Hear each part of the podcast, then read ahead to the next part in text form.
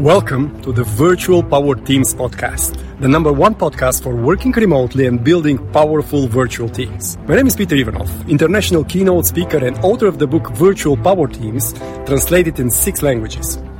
Tune in every Tuesday for the very latest in virtual leadership or visit my website peter-ivanov.com How to maintain virtual engagement, particularly when you make decisions and strategic decisions. So, in a virtual team, in a remote team, making decisions uh, could be make or break for success. Um, it for sure it matters what you have to decide. For example, when you have to set strategic goals for the team, senior goal for the teams, you have to engage your team. If you do it top down, you reduce productivity. So here we'll be talking how can you increase the engagement, how can you increase the um, involvement and the input from your team members. So in the end, it will trans transfer into commitment for, for getting results.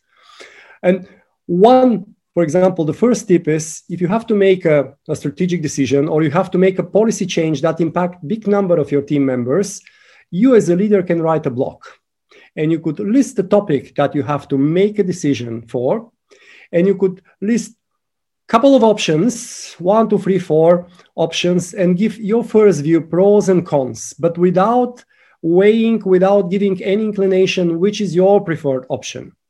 And then share it with your team and give them 24 hours to respond. And even if you have a multiple uh, time zones, even if you have a global teams within 24 hours, while one are sleeping, the other will provide input. And ask them to give their argumentation. Ask them, if necessary, to add new options, but give their uh, pros and cons towards.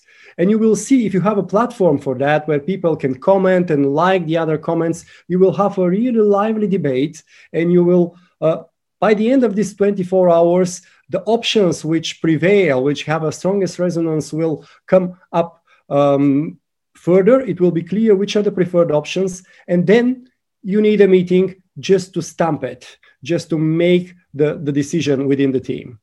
And here, uh, when making these decisions, again, back to the topic virtual engagement when making decisions, you have to be very clear. That's the second tip about the expectations from your team members. So uh, there are like four types of meetings. First time, and therefore you need to clear the purpose of the meeting and the expectation of the participants. So the first type of meeting is the update meeting. Usually you do update meetings more to, to strengthen the relationships with the team, to check the progress, but also at the same time to strengthen the relationship. And here you have to make sure that everyone is expected to contribute with his, you know, highlights, with his contributions, not in a big level of detail, that would be waste of time. All the details come as a pre-read, but with the key milestones achieved.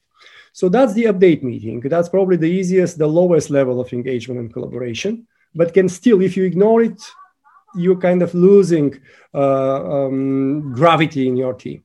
The second one is if you have to resolve a problem. So you have to brainstorm and resolve a problem. And if this is the purpose of your meeting, you have to be very clear uh, what um, what is the problem and that everybody is expected to contribute. And here we could use tools like whiteboards and several online tools where people can put their input in parallel. They could think in advice what's the problem what would be their contribution. And you don't criticize there are several rooms for brainstorming but be clear on the purpose of the meeting and and the expected level of contribution.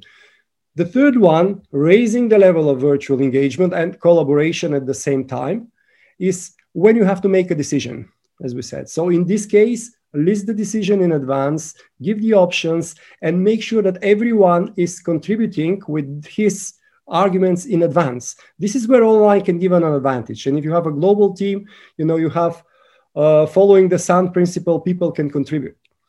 And then the fourth level, the highest is if you have to uh, build, for example, a product roadmap or you do product development. So you have combination between uh, decision making, problem solving, and setting, laying out strategic layout. So if this is the case, then you need an extra step. You have to have a very careful design of your online meeting in order to ensure that everyone contributes. It's not sufficient just to have a whiteboard, and even some people ignore it, and the boss would tell his opinion first and kind of preempt the others for contributing.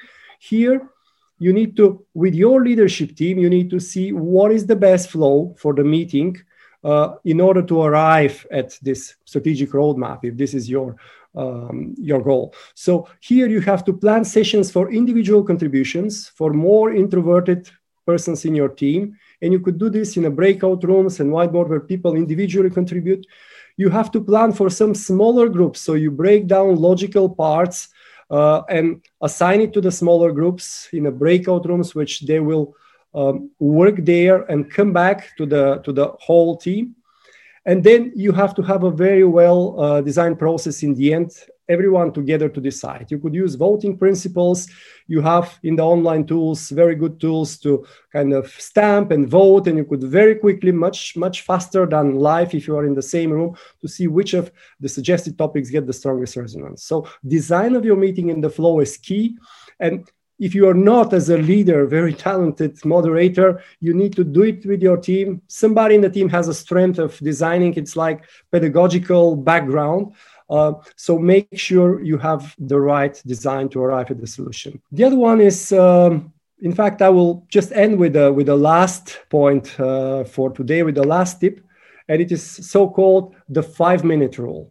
So online people have a lot of distractions. You know you it is sufficient if you feel not so much engaged you just look at an email box and you you know you jump and dive into another universe or you check um, some uh, some website or from home office you could even put the netflix if it's a very long update meeting and you don't have a role to play so follow the five minute rules which never go longer as a leader as a moderator more than five minutes without assigning the group with a new problem to solve so if you have something to, to cascade, if you have a model that will be applied and you clarify, don't go longer than five minutes.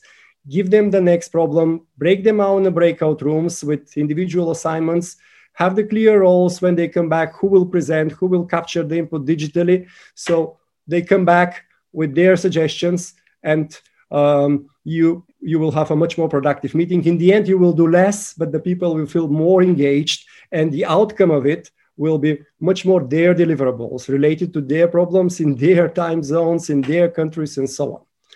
So those were the four tips to engage people uh, into, um, into the virtual setup, particularly when making decisions. Let me repeat just once again. Write a block, list the options, give them 24 hours to respond. For the product roadmap, get together in advance, ideally have it like twice a year, every six months, and six weeks in advance, you get together design the flow of the meeting, very key, so you could arrive at your solution. Then have a very clear expectation on the contribution of your team members, communicate in advance, and then have the five minute rules, which is don't speak further longer than five minutes before you give them a problem to solve. Hope this helps for you to build your virtual power team Big virtual power hug from me, Peter Ivanov, and I see you next week. Thank you for listening to this week's Virtual Power Teams podcast. Review and subscribe to get the latest episodes, and remember to pick up your copy of the book Power Teams Beyond Borders to create your own virtual power team. See you next week.